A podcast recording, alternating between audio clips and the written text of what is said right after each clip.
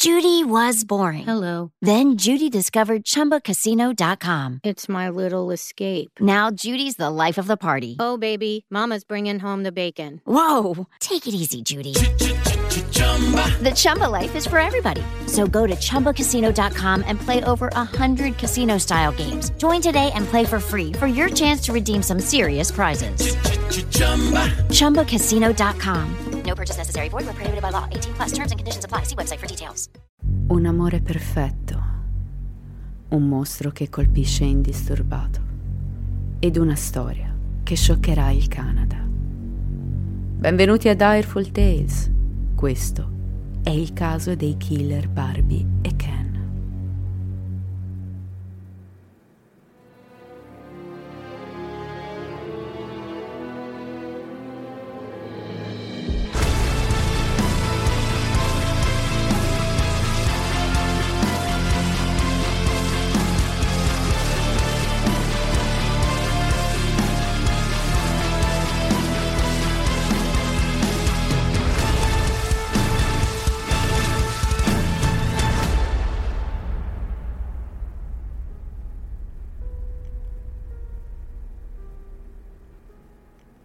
Gli innamorati diventano spesso nervosi, pericolosi, perdono il senso della realtà, perdono il senso dell'umorismo, diventano irritabili, psicotici e noiosi.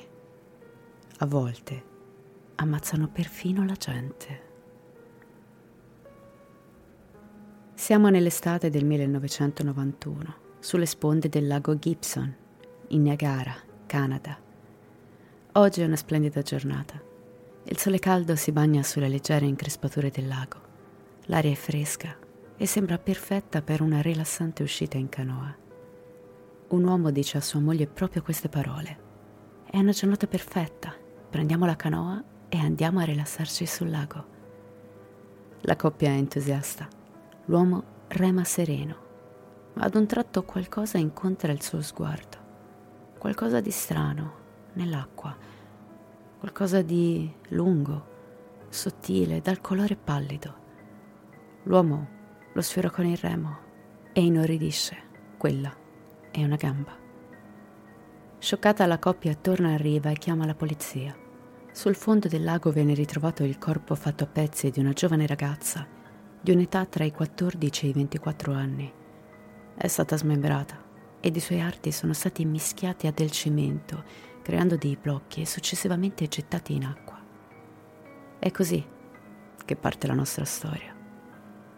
Ma dovrà attendere, perché per arrivare a questo orrendo ritrovamento è necessario prima fare un passo indietro, riavvolgere il nastro di qualche anno e spostarci di qualche chilometro sulle sponde del lago Ontario. Restiamo in Canada, ma torniamo al 1986 a St. Catherine, una piccolissima cittadina dove tutti si conoscono e dove non succede mai niente di strano o di rilievo. Qui conosciamo Carla, Carla Homolka, una ragazzina simpatica di 15 anni, dai folti capelli castani cotonati. È la più grande di tre sorelle. Dopo di lei ci sono Lori e Tammy. Hanno un rapporto sano, nonostante a volte litighino, ma questo è normale. I genitori Dorothy e Carl sono persone dal cuore d'oro che vivono per vedere le loro bambine crescere felici. Carla lavora al Number One Pet Center, un negozio per animali che ha anche una clinica al suo interno. Le colleghe passano volentieri il tempo in sua compagnia, perché Carla è un'anima spumeggiante, buffa, con il sogno di diventare veterinaria. Come molti adolescenti della sua età è una giovane che sogna ad occhi aperti, dai desideri condivisibili e facilmente suggestionabile ma più di tutto condivide con le proprie coetanee il mito del principe azzurro. Sì, anche Carla sogna di incontrare l'anima gemella, quel ragazzo che la sappia amare e portar via verso l'orizzonte sul dorso di un meraviglioso cavallo bianco. E la vita sembra volerla accontentare due anni più tardi. Uno dei principali fornitori del negozio organizza una conferenza a Scarborough, una città vicina nei sobborghi di Toronto. Carla ha solo 17 anni in questo momento, ma i colleghi scelgono di far partecipare anche lei. Una volta giunti in hotel, a Carla viene assegnata una stanza separata da condividere con un'altra collega minorenne. Le due sono elettrizzate, si sentono adulte, grandi, e così quella sera stessa scendono al bar dell'albergo per far baldoria. Ed è proprio qui che guardandosi intorno, bicchiere alla mano, Carla incontra lo sguardo di Paul Bernardo. Eccolo là, alto, biondo, occhi celesti come il cielo in primavera, e sta sorridendo proprio a lei. Eccolo là, il suo principe azzurro, lo incarna alla perfezione. Il ragazzo si avvicina facendo arrossire la giovane. Si presenta e i due iniziano a parlare. Ha 23 anni si chiama Paul e sta studiando per diventare contabile per una grande multinazionale e si trova lì proprio per seguire un'altra convention. Oh, quegli occhi, quell'atteggiamento deciso, fa un sacco di battute. È simpatico, affascinante e così Carla non dice di no quando Paul le offre di salire in camera. I due fanno scintille tutta la notte, facendo sesso tra una risata e l'altra. E quando giunge l'alba, Carla apre gli occhi avendo chiaro in testa solo una cosa. Ha trovato l'uomo perfetto. Dicembre 1987. Sono passati due mesi dalla conferenza a Scarborough. È sera e fa molto freddo. Una ragazza di 17 anni scende dall'autobus e si incammina velocemente verso casa. Ma improvvisamente qualcuno la afferra alle spalle, la trascina dietro un'abitazione e la stupra più volte prima di lasciarla inerme sul terreno. Non è la prima volta che accade, infatti è la quarta. È già successo tre volte, qui, tra le sade di Scarborough, e la gente è profondamente turbata. La cittadina infatti è conosciuta per essere un luogo per famiglie, estremamente tranquillo e sicuro. Inoltre il Canada in generale ha un tasso di criminalità molto basso e c'è la convinzione che cose di questo tipo non accadano in questo paese. Invece ora salgono a quattro le vittime di stupro, da parte di un mostro che si muove come un'ombra e che spaventa tutta la città. La polizia inizialmente non vuole ammettere una serialità, ma adesso è costretta a farlo, perché questa storia sta diventando un vero e proprio incubo. Le ricerche si intensificano e le indagini vengono affidate a Steven Irwin, un giovane detective che quasi dubita di essere all'altezza del caso Durante i turni risponde a diverse chiamate effettuate dalle vittime. Lo stupratore è molto ordinario. Le segue, le pedina, le studia, conosce i loro movimenti. Probabilmente le spia dalla finestra, eh, ma potrebbe essere chiunque. Forse ha pure la faccia da insospettabile. Il tipico volto d'angelo. Ma lasciamo il detective Irving alla sua indagine e torniamo un attimo a Carla e Paul. I due piccioncini innamorati infatti stravedono l'uno per l'altra. Carla crolla letteralmente ai piedi di Paul. Il ragazzo è un vero gentleman, anche se un po' spavaldo, ma, ma stravede per lei. La corteggia con insistenza, la fa sentire importante e bellissima. Una sensazione che per Carla è del tutto nuova, in quanto è sempre stata considerata più simpatica che carina. Ma Paul la sta elevando a un nuovo status. I due diventano velocemente inseparabili. Un rapporto costruito forse frettolosamente tra le tre d'amore, regali, sorprese e una passione travolgente. Agli occhi di tutti Carla e Paul sono una coppia semplicemente adorabile. La famiglia è molto felice per Carla, così come le sue colleghe. Ha trovato il grande amore a solo 17 anni e la vita sembra sorriderle sorniona. Agosto 1989. Sono passati due anni dalla prima aggressione dello stupratore di Scarborough ed il mostro è ancora a piede libero. Sette donne. Sette donne aggredite con lo stesso metodo. Una volta scese dall'autobus vengono avvicinate e stuprate. È una bestia, una creatura oscura che prende di mira adolescenti e ragazze poco più grandi, ma sempre di corporatura minuta. Le aggressioni sono estremamente violente ad una vittima arriva a rompere un braccio durante lo stupro. Spesso le imbavaglia per violarle nei modi più perversi, usando qualunque oggetto possibile. Penetra non solo usando il proprio corpo, ma anche bastoni e coltelli, dopodiché sporca il loro volto di terra come umiliazione finale. Le vittime escono talmente traumatizzate da quell'esperienza da faticare a ricordare, gravemente ferite nel fisico e nella mente, e il mostro le costringe a dirgli che lo amano, strappa loro i peli pubici, i capelli e li tiene come souvenir. Infine ruba i loro documenti, minacciandole di tornare a ucciderle mentre dormono al sicuro nelle loro case se solo le giovani si fossero azzardate a parlare con la polizia. I detective mettono su una ricompensa di 150.000 dollari per chiunque possa dare indicazioni precise su questo essere spregevole. Ma vengono interrogati e scagionati un sacco di uomini, senza arrivare mai a niente. Nel frattempo a St. Catherine, Carla continua la sua love story con Paul. Il ragazzo vive a Scarborough e ci mette un'ora e mezzo per andare da lei, ma la cosa non gli pesa, è innamorato e quelli sono solo viaggi di piacere. Inoltre Dorothy e Carl, i genitori della fidanzata, lo stimano e lo accolgono come se fosse un figlio in più. All'inizio Paul dorme sul divano, ma dopo pochi mesi gli permettono di condividere il letto con la figlia, qualcosa di importante, che denota fiducia. Ma d'altronde Paul è un ragazzo molto carismatico e per alcuni dei suoi compagni più piccoli è addirittura un mentore da ammirare ed invidiare per la sua determinazione. Arriviamo al 26 maggio 1990. Sono le due di un venerdì notte e seguiamo le gambe snelle di una donna scendere dal basso notturno e dirigersi verso casa.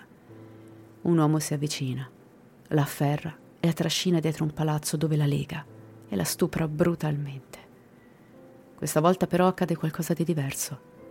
La donna lo ha visto, lo ha visto bene in faccia e non riesce a togliersi dalla mente il volto del suo aggressore. Betty Clark, la disegnatrice della scientifica, parla con la vittima e insieme costruiscono l'identikit dell'uomo. È un bel ragazzo, volto squadrato, capelli biondi e occhi azzurri. Un tipo comune, purtroppo, il classico ragazzo della porta accanto, ma ora la polizia ha finalmente un volto e la sua immagine viene mostrata in ogni telegiornale e in ogni quotidiano canadese. Per la prima volta in tre anni sembra esserci una svolta. Insieme all'identikit viene rilasciato un numero di telefono, una linea diretta con la squadra d'assalto. Siamo agli albori degli anni 90 e l'esame del DNA inizia a avere un certo peso Così si indaga porta a porta e a ogni sospettato viene chiesto un test del DNA. Nel frattempo, le ricerche si intensificano. I sospettati vengono seguiti per mesi. Ciò che non è chiaro è come sia possibile all'uomo sparire nel nulla tra un'aggressione e l'altra.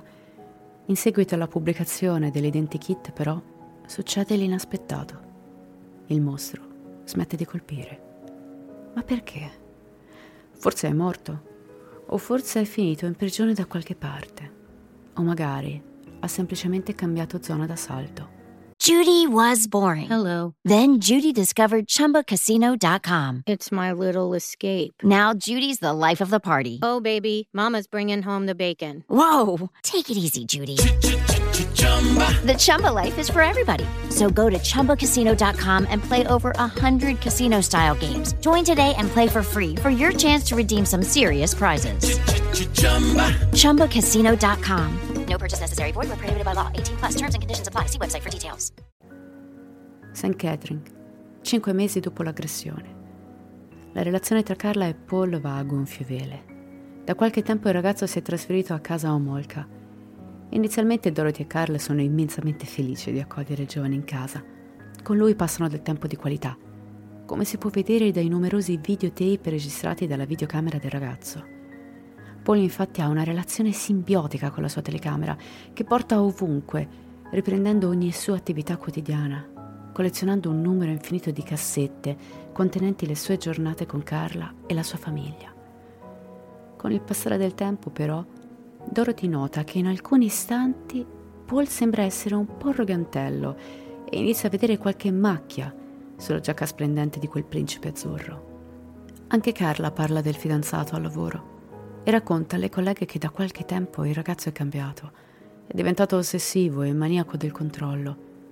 Non le fa più guidare la macchina, lui la deve accompagnare e riprendere ovunque ed ogni desiderio di Paul deve essere realizzato immediatamente ma in fondo non importa. Paul e Carla sono innamoratissimi ed il loro primo Natale insieme è fantastico.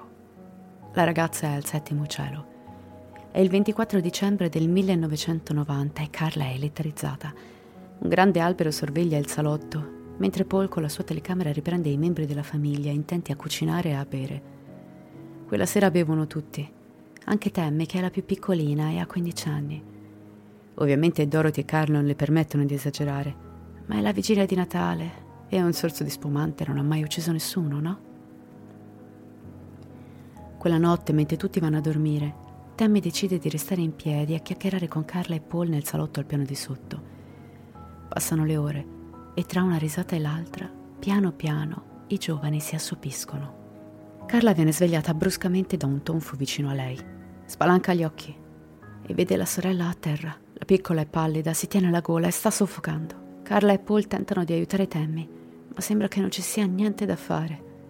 Chiamano un'ambulanza e la casa si sveglia con la notizia più terribile per una famiglia. La piccola è morta. Non si capisce cosa possa essere successo. Agli operatori intervenuti in ambulanza Paul racconta che Tammy ha iniziato a vomitare, soffocando nel suo stesso rigetto, ma sembra troppo scosso per dare un senso alle sue stesse parole. La circostanza è più che bizzarra e tutti sono sotto shock. Tammy era una ragazzina dolcissima, vivace, atletica, con un futuro ancora da scrivere. Tutti le volevano bene, non ci sono parole giuste per momenti del genere. Carla è distrutta. Per lei deve essere piuttosto di chiunque altro, visto che ha assistito inerme alla morte in diretta. Al funerale piange isterica vicino a Paul, che sembra non essersi ancora ripreso da quella vigilia e che fissa un punto indefinito nella chiesa, con la mente lontana, lontanissima dalla realtà. Passano pochi mesi e Carla e Paul si trasferiscono a Port de Lucy, vicino a St. Catherine. Paul Bernardo ha diversi soldi, visto il lavoro che fa, e la coppia sente di aver bisogno di conquistare i propri spazi. Per questo convince Carla alla convivenza la ragazza non ha un secondo di esitazione. Per lei non esiste nessun altro. La coppia vive una vita da sogno. Carla ormai si è trasformata. Forte dell'amore di Paul ha guadagnato autostima, ha cambiato colore di capelli, scegliendo un platinato biondo che certamente non la fa passare inosservata. I due filmano le loro giornate con la telecamera e non mancano di ostentare la propria ricchezza. Gli amici vanno a trovarli nei weekend e notano l'atteggiamento spocchioso esibizionista della coppia. Ma adesso ci spostiamo a Burlington, un anno dopo l'ultima aggressione dello stupratore seriale. All'alba del 15 giugno, la quattordicenne Leslie Maffey si sveglia nell'abitazione della sua migliore amica dopo essersi fermata per la notte. La saluta e le dice che sta andando a casa. Ma la piccola e bella Leslie a casa non ci arriverà mai. La ragazzina dai capelli biondi e lisci era molto legata alla sua famiglia, ma da quando ha compiuto 14 anni ha iniziato ad avere un atteggiamento ribelle, a passare molto tempo fuori e a perdere giorni di scuola. Per questo inizialmente la polizia non ipotizza un rapimento, ma bensì una fuga volontaria. La mamma di Leslie però ha una sensazione troppo strana nel profondo del suo cuore. Sì, sua figlia aveva cambiato atteggiamento da un po' di tempo, ma non mancava mai di dire ai genitori dove fosse né dimenticava mai di chiamarli per telefono. La donna però ha anche un enorme senso di colpa. Proprio la sera prima, dopo l'ennesima litigata, aveva sbattuto la figlia fuori di casa. Leslie aveva trovato conforto da un'amica, ma poi il fato aveva fatto il resto. Immaginate come possa essersi sentita questa donna quando la figlia non è tornata a casa. A St. Catherine la notizia gira molto velocemente. Per le strade non si parla d'altro. È improbabile che qui qualcuno sparisca così, senza lasciar traccia. È un posto troppo per bene. Sicuramente la ragazzina è scappata e tra qualche giorno tornerà. Sarà una bravata vendicativa per far tribolare i genitori. I ragazzi di oggi non hanno nessun rispetto. E così la scomparsa di Leslie finisce nella pila delle cose non importanti. 14 giugno 1991 sono passate due settimane dalla scomparsa di Leslie ed oggi è un giorno importantissimo. Paul e Carla indossano gli abiti della festa e si sposano in grande stile. Per le nozze non si è badato a spese. Il vestito di Carla ha un prezzo esorbitante.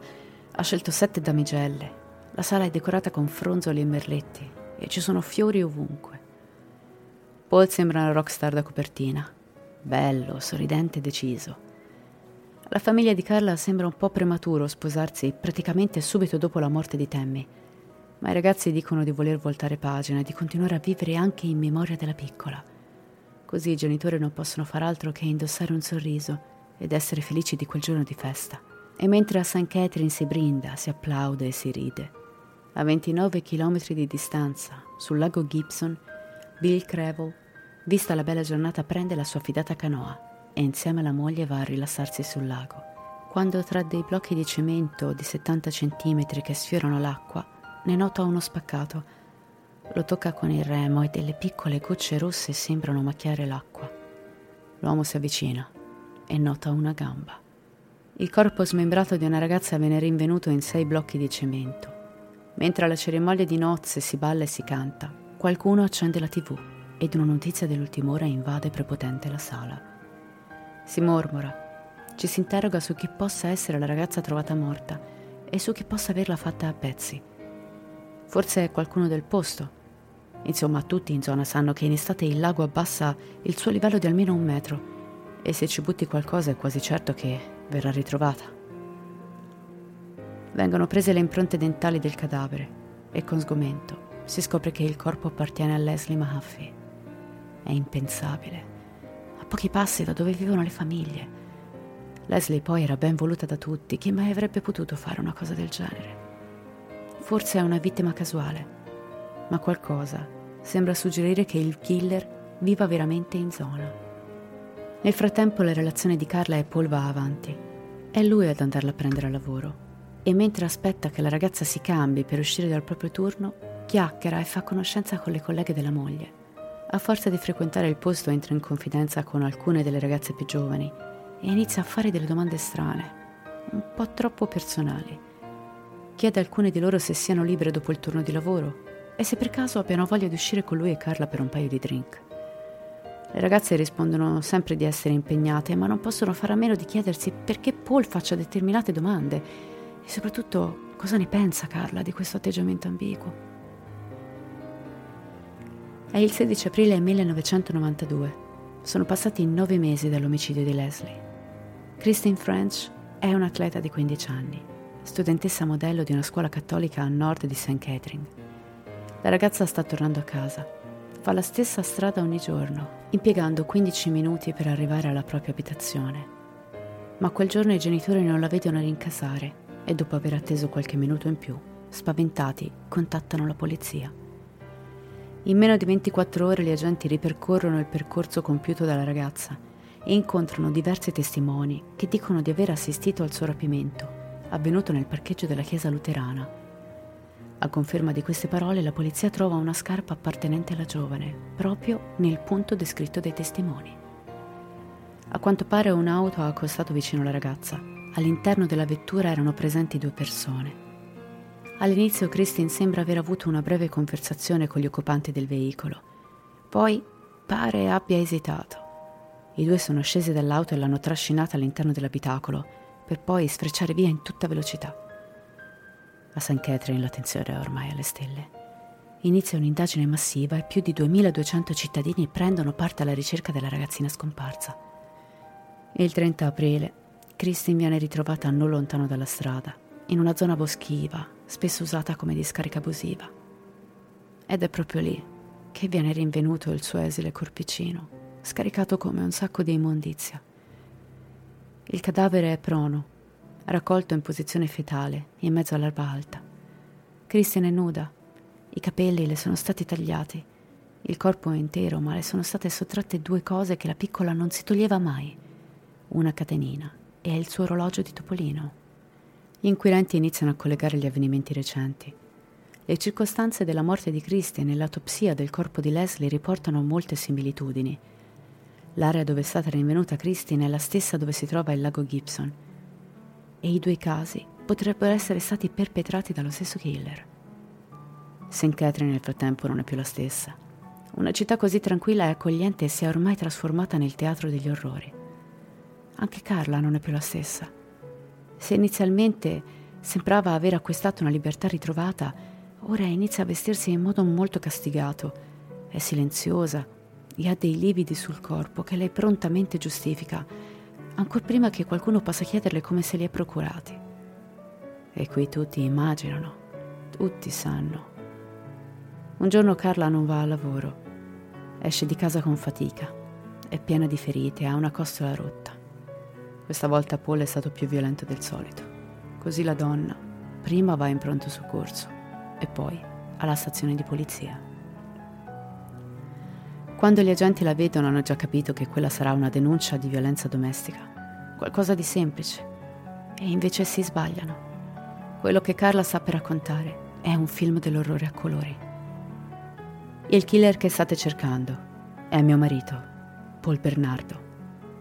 Stop. Pausa. Riavvolgiamo il nastro. Fingiamo di iniziare l'episodio da capo e permettetemi di esporvi questa storia così come Carla l'ha raccontata agli agenti di polizia. Dal momento del suo primo incontro con Paul i due fanno subito click. Quel giorno alla convention, quando il bar chiude, lei e il ragazzo salgono in camera dove fanno sesso per ore. Carla crede che Paul sia l'uomo della sua vita e anche Paul è convinto di aver incontrato la donna dei suoi sogni. Paul è più grande di lei, va al college ed è molto bello. È il più giovane di tre fratelli. In passato è stato un bambino molto dolce, ma dalla vita decisamente dura, in quanto la madre abusava verbalmente di lui e degli altri figli. Quando ha 16 anni scopre che l'uomo che chiama papà in realtà non è il suo padre biologico e questa notizia è così sconvolgente da fargli perdere completamente la fiducia in entrambi i genitori. Inizia a spiare le figlie del vicino dalla finestra. Le osserva di nascosto, mentre si spogliano. Crescendo, osservare da un piccolo spazio non le basta più e le sue fantasie diventano sempre più buie e deviate. In lui si innesta con prepotenza il desiderio di avere il controllo totale su una donna e di possederla senza il consenso. Nel settembre del 1983 inizia il college. Qui è amato da tutti. Essendo un ragazzo incredibilmente affabile, viene guardato con ammirazione e ha un ampio giro di amicizie.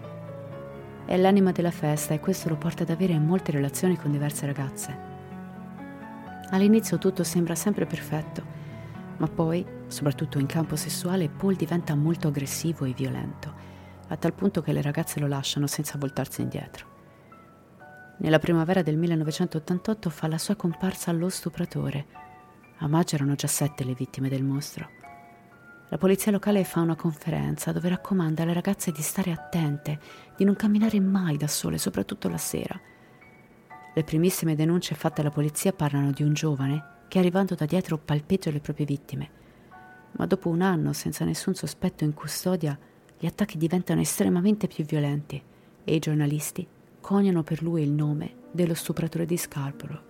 Non riuscendo a dare un volto all'aggressore, la polizia fa entrare in gioco un profiler dell'FBI che collega allo stupratore altri quattro casi, facendo salire il numero delle vittime a 11. L'esperto riesce a capire che le aggressioni sono mosse da un forte sentimento di rabbia e sadismo, uno psicopatico ad alto funzionamento, un aggressore sessualmente sadico che quasi sicuramente vive in una famiglia della zona. Ha vent'anni o poco più, di bell'aspetto e dal carattere rassicurante. Quando Carla incontra Paul nel 1987 si sono già verificate tre aggressioni nella zona. Ma la ragazza non sospetta minimamente di lui perché è un ragazzo stupendo che la tratta da regina. È incredibile Crediamo sempre che i mostri siano individui strani, dalle facce tagliate dallo sguardo duro e crudele, quando invece la maggior parte delle volte sono belli, apparentemente normali. In fondo, Lucifero era l'angelo più bello di Dio, o sbaglio? Nella primavera del 1989, quando Carla termina la scuola superiore, la relazione con Paul inizia a mostrare dei campanelli d'allarme. Il ragazzo la controlla e durante le litigate la insulta. Carla è talmente dentro quella relazione tossica che non fa altro che scusarsi e giustificare l'atteggiamento del giovane. Nel dicembre dello stesso anno Paul organizza una fuga romantica alle cascate del Niagara e lì chiede a Carla di sposarlo. La giovane torna a casa con l'anello di fidanzamento al dito e non potrebbe essere più felice. Nel maggio del 1990 venne rilasciato ai media lo sketch dello stupratore seriale. Gli amici di Paul, alla vista di quel ritratto, hanno un brivido lungo la schiena. Quel volto assomiglia terribilmente al giovane compagno di scuola. Uno dei suoi più fedeli amici contatta la polizia di Toronto e da lì a poche settimane sono molte le persone che chiamano al distretto per puntare il dito contro Paul. La polizia va dal ragazzo e lo interroga e prima di andare via preleva un campione del suo DNA, prelievo a cui Paul si presta senza fare storie. Nel 1990 la tecnologia è ancora abbastanza lenta e serve molto tempo ai laboratori per esaminare i campioni portati dagli agenti. Dopo che Paul viene interrogato, si trasferisce a casa di Carla spostandosi da Scarborough a St. Catherine e stranamente le aggressioni dello stupratore cessano. La piccola Tammy, sorella di Carla, vede Paul come un fratello maggiore, si fida di lui e lo ammira, ma Paul ha pensieri molto più oscuri. Infatti capita spesso che la osservi di nascosto mentre si spoglia. Un giorno il ragazzo parla con Carla e le dice che per quanto lui la ami, desidera qualcosa che lei non potrà mai dargli, lo stupro di una vergine. Carla non era vergine e questo la rendeva meno importante, meno attraente agli occhi di Paul. Ma Carla ha qualcosa di vicino che ha questa caratteristica. Sua sorella Tammy. Così inizia a far pressione sulla fidanzata. Lei vuole accontentarlo, anche perché il ragazzo è stato chiaro. Se questo evento non si verificherà, lui non vorrà più saperne di continuare la relazione. E il solo pensiero fa tremare e venir meno Carla. Così i due mettono su un piano d'azione, drogare la sorellina per permettere a Paul di abusare di lei. Questo è il regalo di Natale per Paul da parte di Carla. Arriviamo alla vigilia del 1990. Tutti vanno a dormire, ma Carla convince Tammy a trattenersi con lei e Paul per fare due chiacchiere e magari bere qualche alcolico di nascosto dei genitori.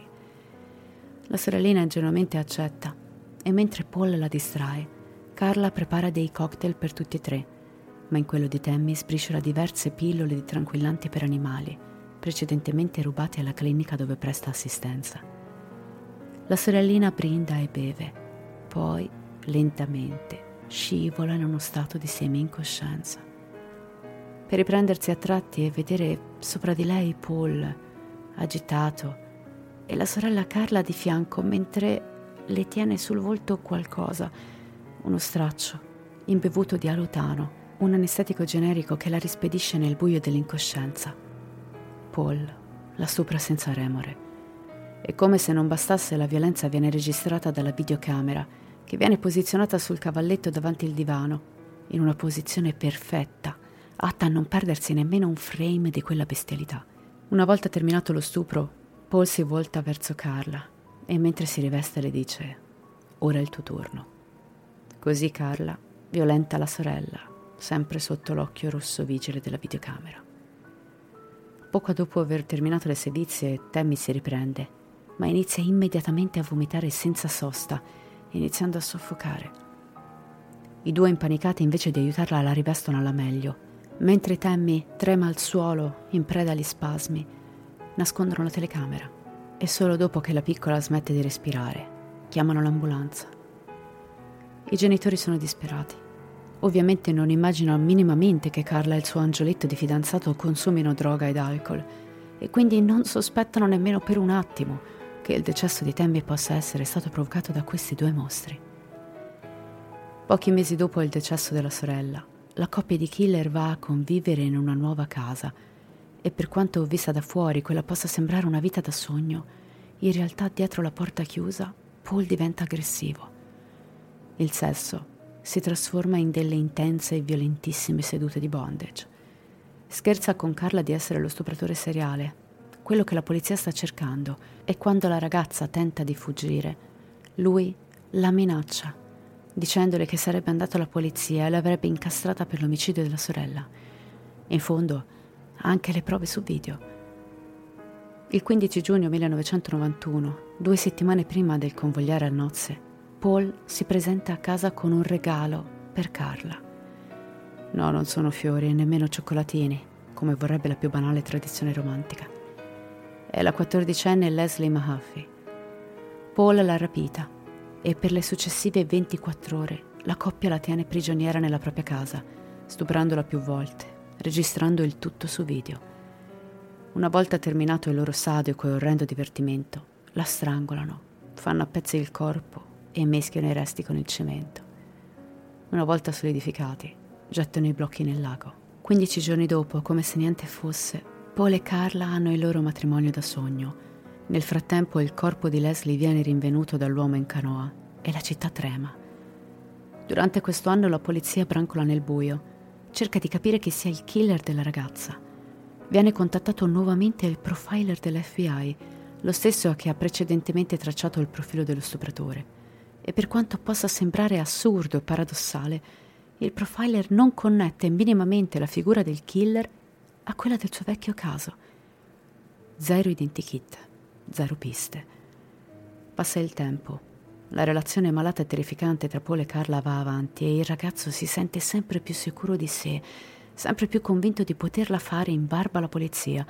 E così ne vuole di più. Ancora più adrenalina, ancora più violenza. Chiede a Carla di rimettersi in contatto con qualche ex amica di Tammy, così da invitarla a casa, drogarla e abusare di lei. E purtroppo durante i mesi successivi sono molte le adolescenti che finiscono incoscienti sul divano di casa Bernardo a subire violenza. Tutte sopravvivono e si svegliano la mattina senza memoria di ciò che gli è successo la sera prima. Ringraziano per l'ospitalità e tornano a casa loro. Un'immagine agghiacciante se provate a immaginarla per un attimo. Nel frattempo l'armadio di Paul si riempie di videotape, la sua collezione privata di stupri. Il 16 aprile 1992 la coppia si mette in auto alla ricerca di una vittima. I due sono a caccia quando vedono camminare per strada la giovane Christine. Così accostano e Carla, con in mano una cartina stradale, finge di chiedere informazioni alla ragazzina. Poi in un lampo i due scendono e se la portano via. Molti testimoni quel giorno parlano di due rapitori a bordo di una Camaro beige e la polizia con quella descrizione fa le proprie indagini, appendendo anche volantini relativi a quella vettura. Ma quello che non sanno è che i testimoni oculari hanno sbagliato a identificare la macchina. Paul infatti guida una Nissan dorata. Quindi si sta cercando l'auto sbagliata. Nel frattempo i media iniziano a collegare il caso di Leslie a quello di Christine. Il profiler invece no, anche se la sua descrizione rappresenta perfettamente Paul. Maschio bianco sulla ventina, con un passato di violenza domestica. Probabilmente ha già commesso degli stupri ed è violento nella propria relazione personale. Un profilo uguale a quello dello stupratore, ma non sono la stessa persona. A dirlo adesso sembra veramente assurdo, non vi pare? Nel frattempo Paul e Carla tengono prigioniera Christine per diversi giorni, mettendo su video tutti i soprusi e le sevizie. Quando Paul è soddisfatto, poi, la uccidono. È il 30 aprile 1992 quando il cadavere viene ritrovato nel fosso nel gennaio del 1993 Paul esagera con le botte e Carla si rivolge alla polizia. Nel frattempo, finalmente, il DNA di Paul Bernardo viene analizzato ed identificato come appartenente allo stupratore di Scarborough. Dopo anni, tutte queste vite, queste storie, queste vicende si incontrano allo stesso capolinea. Al dipartimento, in compagnia del suo avvocato, Carla dà una confessione totale testimoniando contro il suo grande amore, in cambio di una pena ridotta. Paul viene arrestato. Resta un dubbio però. Carla è un'altra vittima di Paul o è un'abile manipolatrice assassina? Durante l'incidente probatorio viene chiesto alla ragazza di raccontare nuovamente i fatti che hanno visto la morte di Leslie Mahaffey e Carla si comporta in modo bizzarro. Passa dal raccontare quasi con timore il momento in cui hanno smembrato l'esile corpicino dell'adolescente a lamentarsi con arroganza del fatto che gli agenti hanno portato via tutti i suoi profumi e che pretende che vengano restituiti immediatamente. Durante il racconto delle aggressioni, degli stupri e degli omicidi è inespressiva. Da lei non trapelano emozioni, a parte quando parla di un set di bicchieri di cristallo costosissimi che Paul avrebbe usato in uno dei suoi momenti pazzeschi, facendola innervosire in quanto erano pezzi importanti e sarebbero stati riservati a loro due e non ad altre persone. Non solo, Carla continua a dire che Paul l'ha obbligata con la forza a essere complice delle sue mostruosità e che ci sono i video a dimostrare il tutto. Ma c'è un problema. I videotape incriminanti non si trovano. Si cercano ovunque È fondamentale trovarli perché senza di essi è impossibile confermare le accuse contro Paul ed il ragazzo rischia di tornare in libertà e svanire nel nulla. Il 28 giugno del 1993 si svolge il processo contro Carla. Si sceglie di procedere a porte chiuse, con indignazione da parte di giornalisti e cittadini. La ragazza viene condannata a 12 anni di carcere per omicidio. Una pena veramente scandalosa. Ad agosto Carla firma le carte di divorzio. Nel frattempo, il 28 maggio, è già iniziato il processo contro Paul, che ovviamente si dichiara innocente. In estate poi finalmente vengono rinvenuti i videotape che vengono presentati come nuova prova in tribunale contro l'uomo. Ma questi mostrano una realtà ancora più scioccante. Se da una parte Paul si rivela essere il mostro descritto dalla moglie, dall'altra non troviamo una Carla sottomessa e impaurita, ma bensì una Carla divertita, con le pupille dilatate, il sorriso aperto, mentre mastica un chewing gum e sfotte la vittima tra una sedizia e l'altra. Immagini deviate e scioccanti, che se fossero saltate fuori prima avrebbero sicuramente cambiato la sentenza della donna. Il 19 giugno 1995 Carla torna a testimoniare contro il suo ex marito, giustificando il proprio atteggiamento mostrato nei videotape come quello di una persona affetta da sindrome del coniuge maltrattato una condizione psicologica in cui una persona, vittima di una condizione di restrizione della propria libertà, può manifestare sentimenti positivi nei confronti del proprio abusatore. Qualcosa conosciuto anche come la sindrome di Stoccolma domestica. Ma gli psicologi, dopo numerosi colloqui con la donna e la visione di videotape, dichiarano che i suoi atteggiamenti non sono il risultato di qualcosa di patologico e che il suo coinvolgimento nella vicenda è stato del tutto volontario. Il primo settembre 1995 Paul viene condannato all'ergastolo. Mentre sconta la pena confessa altre 14 aggressioni compiute nell'area di Scarborough. Il 4 luglio 2004 Carla esce di galera dopo aver scontato i suoi miseri 12 anni. A St. Catherine non la vogliono vedere nemmeno in fotografia e così la donna si trasferisce a Montreal dove si rifà una vita. Tenta di cambiare nome, ma le viene impedito visto cosa ha fatto in passato. Si risposa e dà alla luce tre figli, anche se attualmente non vive più con loro. In passato ha fatto volontariato presso un asilo nido, ma la sua esperienza è durata poco, dato che i genitori hanno scoperto velocemente il suo passato e hanno urlato a gran voce il suo allontanamento. Attualmente, ovunque vada, Carla non è la benvenuta. Io spero che questo episodio vi sia piaciuto.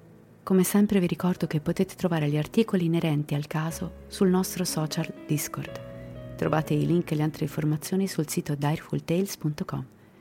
Vi ringrazio per la compagnia e vi aspetto al prossimo episodio. Come sempre, restate spaventati.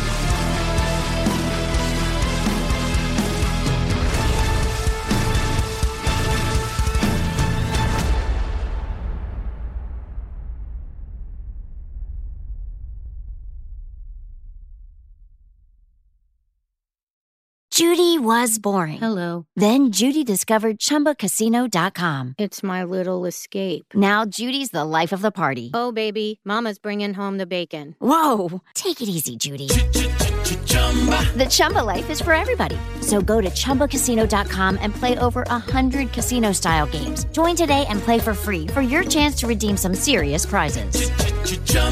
ChumbaCasino.com. No purchase necessary. Void where prohibited by law. 18 plus terms and conditions apply. See website for details.